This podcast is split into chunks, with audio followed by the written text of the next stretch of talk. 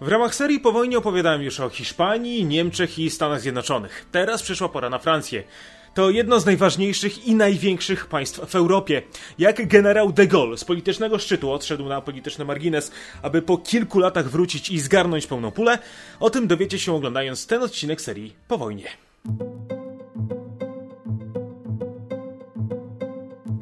Wojna zabiła ponad 600 tysięcy Francuzów, większość stanowili cywile. 2,5 miliona osób pracowało przymusowo w Niemczech, ale 9 września 1944 roku rozpoczęła się nowa epoka w historii Francji. W Paryżu generał de Gaulle utworzył rząd tymczasowy. Była to grupa ludzi o różnych poglądach politycznych. Znaleźli się tam zarówno chrześcijańscy demokraci, jak i socjaliści. Nowy rząd miał symbolizować jedność francuskiego narodu. Ludzi z różnymi przekonaniami i doświadczeniami, którzy wspólnie chcą odbudować na nadszarpnięte przez wojnę państwo. Przedsięwzięcie poparły zarówno Stany Zjednoczone, jak i Związek Radziecki, który dostrzegł w tym szansę na przejęcie władzy. Zakładał, że w przyszłości coraz większą popularność w jednym z najważniejszych państw Europy będą zdobywać komuniści. Zresztą bardzo się nie pomylił.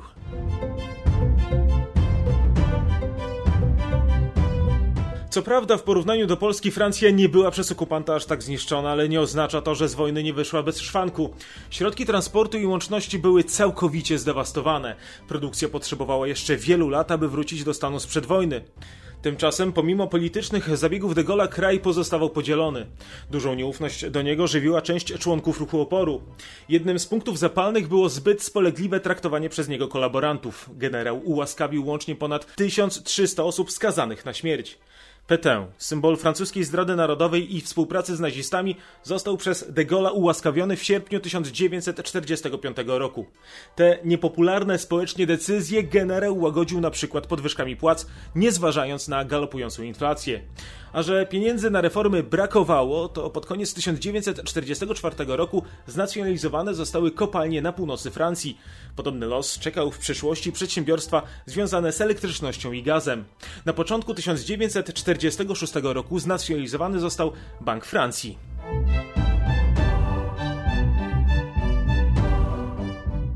De Gaulle szukał zbliżenia ze Związkiem Radzieckim. Już w listopadzie 1944 roku poleciał do Moskwy, aby porozmawiać o przyszłych relacjach między oboma krajami. Francuz doskonale wiedział, że w powojennym świecie jego ojczyzna będzie na straconej pozycji wśród takich graczy jak ZSRR, USA czy też Wielka Brytania. Widział przyszłą Francję w roli mediatora między zwycięskimi mocarstwami. W Moskwie szef wyzwolonej Francji ugrał podpisanie francusko-radzieckiego paktu, który zobowiązywał wspólną walkę z III Rzeszą, a po wojnie zapowiadał szereg działań skierowanych przeciwko Niemcom. To właśnie wtedy de Gaulle powiedział Stalinowi, że nie ma nic przeciwko temu, aby przyszła zachodnia granica Polski przebiegała wzdłuż Odry i Nysy. Kilka miesięcy później Francuz pojechał do Waszyngtonu.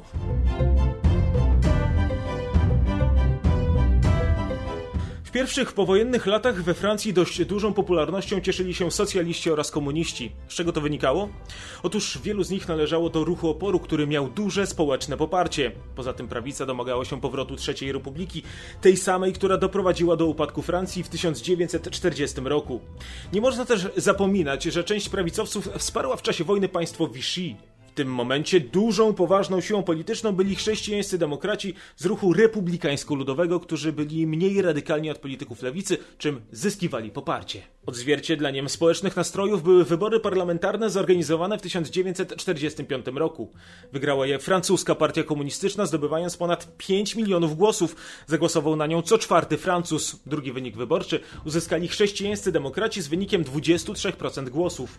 Zaledwie 90 tysięcy głosów mniej uzyskali socjaliści.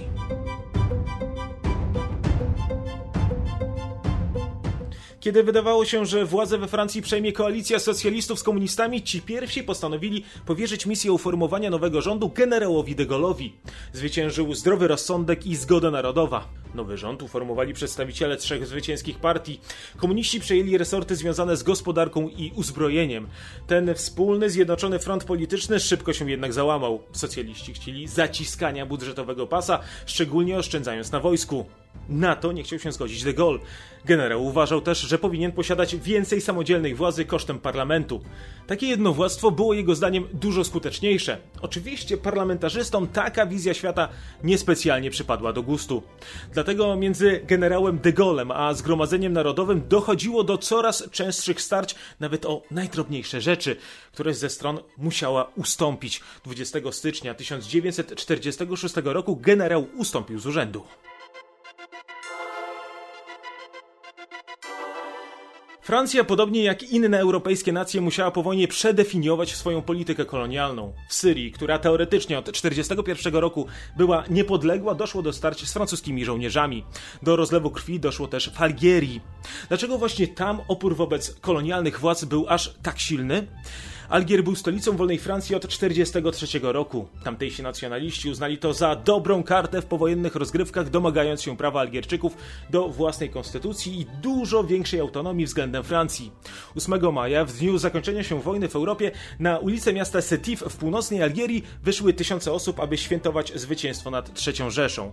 Z każdą kolejną minutą spontaniczny tłum stawał się coraz bardziej agresywny w stosunku do francuskich żandarmów. Algierczycy zaczęli ściągać z budynków francuskie flagi. W tym czasie do protestujących dotarły niepokojące wieści z sąsiedniej miejscowości, że Francuzi krwawo rozprawili się tam z manifestującymi Algierczykami. Ta nierozsądna akcja kolonialnej policji doprowadziła do krwawej reakcji ze strony Algierczyków. W Setif zginęło ponad 100 Europejczyków. Francuzi nie mogli pozostawić takiej sytuacji bez odpowiedzi. W ciągu pięciu dni francuskie wojsko spacyfikowało buntownicze nastroje w tej części kolonii. Wielu protestujących muzułmanów spotkały surowe represje. Dokonywane były zbiorowe egzekucje. Wioski były bombardowane przez samoloty.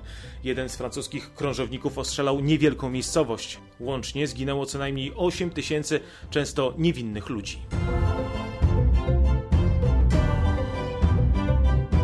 Po odejściu de Gaulle'a rząd złożony z przedstawicieli trzech partii kontynuował reformy socjalne. Uchwalano dalsze podwyżki płac, pojawiały się kolejne zasiłki socjalne. Państwo potrzebowało jednak bardziej dosadnych zmian, czegoś, co oddzieli Francję od tego, co było przed wojną. 13 października 1946 roku Zgromadzenie Narodowe przyjęło Konstytucję Czwartej Republiki. Wcześniej ponad 9 milionów Francuzów zaakceptowało jej kształt w referendum. Natomiast de Gaulle, co raczej nie zaskakuje, nie był nią zachwycony. Zgodnie z jej przepisami, nowego prezydenta wybierał dwuizbowy parlament. W dalszej kolejności nowo wybrany prezydent proponował nowego premiera, który sprawował władzę wykonawczą. Prezydent natomiast miał jedynie funkcję reprezentatywną.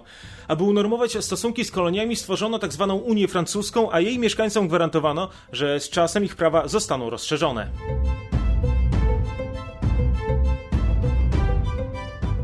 Miesiąc później odbyły się pierwsze wybory w Czwartej Republice. Wygrali je komuniści, ale premierem został socjalista, Leon Blum. Następnie dość szybko zastąpił go również socjalista Paul Remadier. Prezydentem z tej samej opcji politycznej został Vincent Auriol. Rząd ponownie utworzyły trzy siły polityczne, ale niemal od początku nie było między nimi pełnej zgody. Tymczasem sytuacja ekonomiczna Francji pozostawała wiele do życzenia. Rozwijał się czarny rynek, strajkowali kolejarze, a także dokerzy. Ratunkiem dla Francji miał być plan Marszala. Ten w pierwszej kolejności zamiast ratować gospodarkę przede wszystkim wyrzucił komunistów z rządu. W maju 1947 roku premier usunął ich z ministerialnych stanowisk. Łącznie Amerykanie przekazali Francuzom do 1953 roku około 5 miliardów dolarów. W tym momencie de Gaulle uznał, że to doskonały moment, aby wystartować z nową polityczną siłą pod swoim przywództwem i powołał do życia Zrzeszenie Ludu Francuskiego. W skład partii weszli politycy różnych opcji politycznych. Łączyło ich jednak jedno: sprzeciw wobec komunistów, a także niechęć do ustroju Czwartej Republiki. O tym, że nowe ugrupowanie idealnie trafiało w społeczne nastroje, niech świadczy fakt, że kilka miesięcy później zdobędzie prawie połowę głosów w wyborach samorządowych.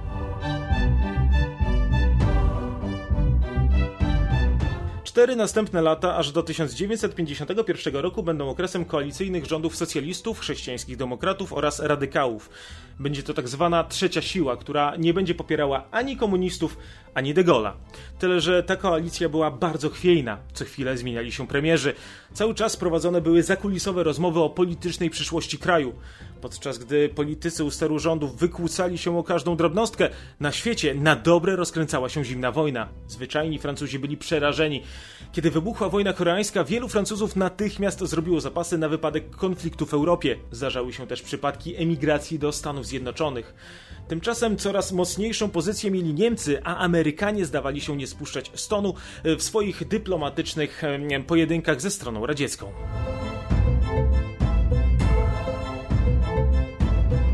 Od 1947 roku życie we Francji stawało się coraz droższe. Drastycznie wzrastała cena węgla i gazu. Jesienią strajkowały 2 miliony Francuzów. Kolejne protesty miały miejsce już pół roku później. Rząd wysyłał do ich pacyfikacji wojsko. Społeczny ferment doprowadził do odrodzenia się prawicy. Część Francuzów zaczęła obwiniać o niepowodzenia komunistów. Marszałek Pétain przestał być postrzegany jako wróg publiczny numer jeden. W jego pogrzebie w 1951 roku uczestniczyły tysiące ludzi.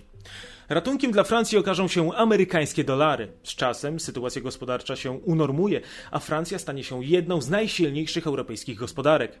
Jednocześnie to wsparcie nie było bezwarunkowe. Francuzi pozwolili Amerykanom inwestować w swoim kraju. Stany Zjednoczone e, korzystały też z surowców znajdujących się we francuskich koloniach.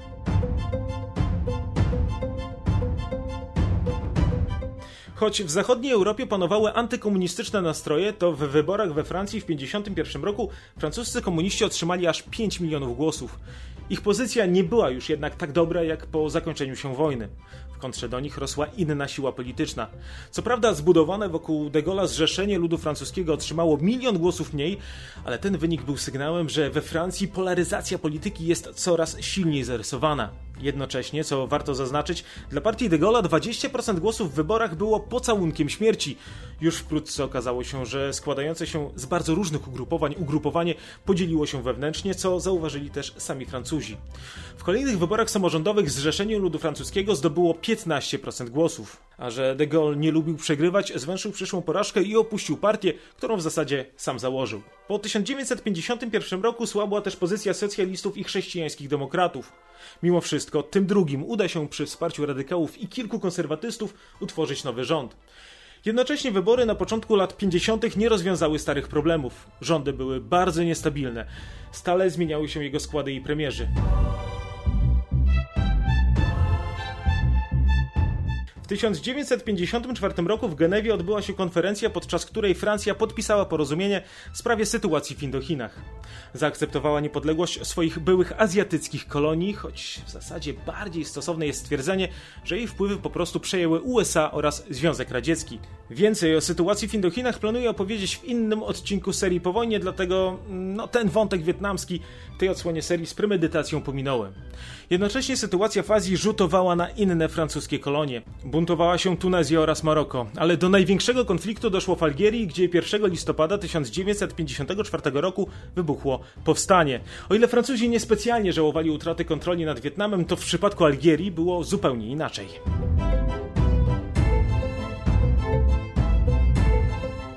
Kiedy w 1830 roku Francuzi pojawili się w Afryce Północnej, nowa kolonia była częścią dużo szerszego planu zdominowania saharyjskiej Afryki.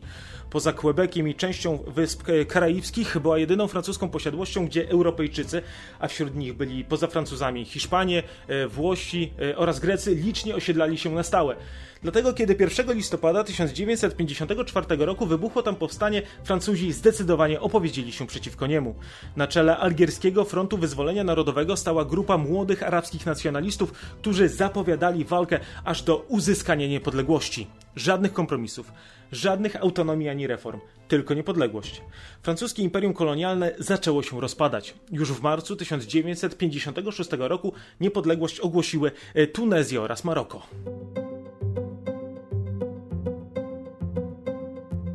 Walki między stroną francuską i algierską były niekiedy bardzo krwawe. Dochodziło do zbrodni i represji. Francuzi za wszelką cenę chcieli pozbywać się kolejnej afrykańskiej kolonii. I nie chodziło tylko o sentymenty. Algieria dysponuje bogatymi surowcami takimi jak cynk oraz ołów. Świat z niepokojem obserwował rozwój sytuacji. Początkowo uważał to jednak za wewnętrzną sprawę Francuzów. Ta międzynarodowa znieczulica zakończyła się dopiero w lutym 1958 roku, kiedy to francuskie lotnictwo zbombardowało lotnisko w znajdującym się blisko Algierii tunezyjskim mieście Sakiet. To tam, zdaniem Francuzów, miała znajdować się jedna z baz algierskich powstańców. Zginęło 70 osób. Zniszczona została szkoła, w której przebywały dzieci. Anglicy wspólnie z Amerykanami zaproponowali pośrednictwo w rozmowach pokojowych. Tymczasem europejscy mieszkańcy Algierii zaczęli obawiać się, że francuski rząd zechce pozbyć się algierskiego problemu, ustępując pod naciskami Waszyngtonu. Z tego powodu w Algierze doszło do demonstracji, podczas których uczestnicy opowiadali się za francuską dominacją w Afryce Północnej. Manifestanci żądali powrotu do władzy de Gaulle'a. Powstał Komitet Bezpieczeństwa Publicznego nawiązujący do instytucji z czasów Republiki Francuskiej.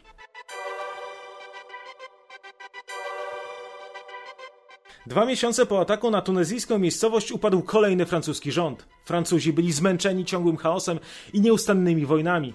Potrzebny był ktoś, kto ugasi ten wieczny pożar. Wybór mógł być tylko jeden. Miesiąc później de Gaulle pojawi się na specjalnie zorganizowanej konferencji prasowej. Przedstawi tam swój program polityczny i zapowie utworzenie Piątej Republiki ze zdecydowaną władzą prezydenta. Po tym, jak uzbrojeni rebelianci przejęli Korsykę, słynny francuski generał otrzymał propozycję utworzenia rządu, z czego oczywiście skorzystał. W pierwszą zagraniczną podróż udał się do Algieru, gdzie podczas przemówienia do zwolenników utrzymania francuskiego status quo w Algierii powiedział słynne zdanie: Rozumiem was. De Gaulle dla europejskich mieszkańców Algierii był bohaterem. Kiedy we wrześniu 1958 roku przeprowadzono ogólnonarodowe referendum w sprawie utworzenia Piątej Republiki, zdobył aż 80% głosów poparcia. W samej Algierii aż 96% został jej pierwszym prezydentem. Jakie były dalsze losy Francji i jak zakończyła się algierska wojna, o tym w kolejnych odcinkach serii po wojnie. Ja tymczasem dziękuję za uwagę, zachęcam do subskrybowania kanału i do usłyszenia.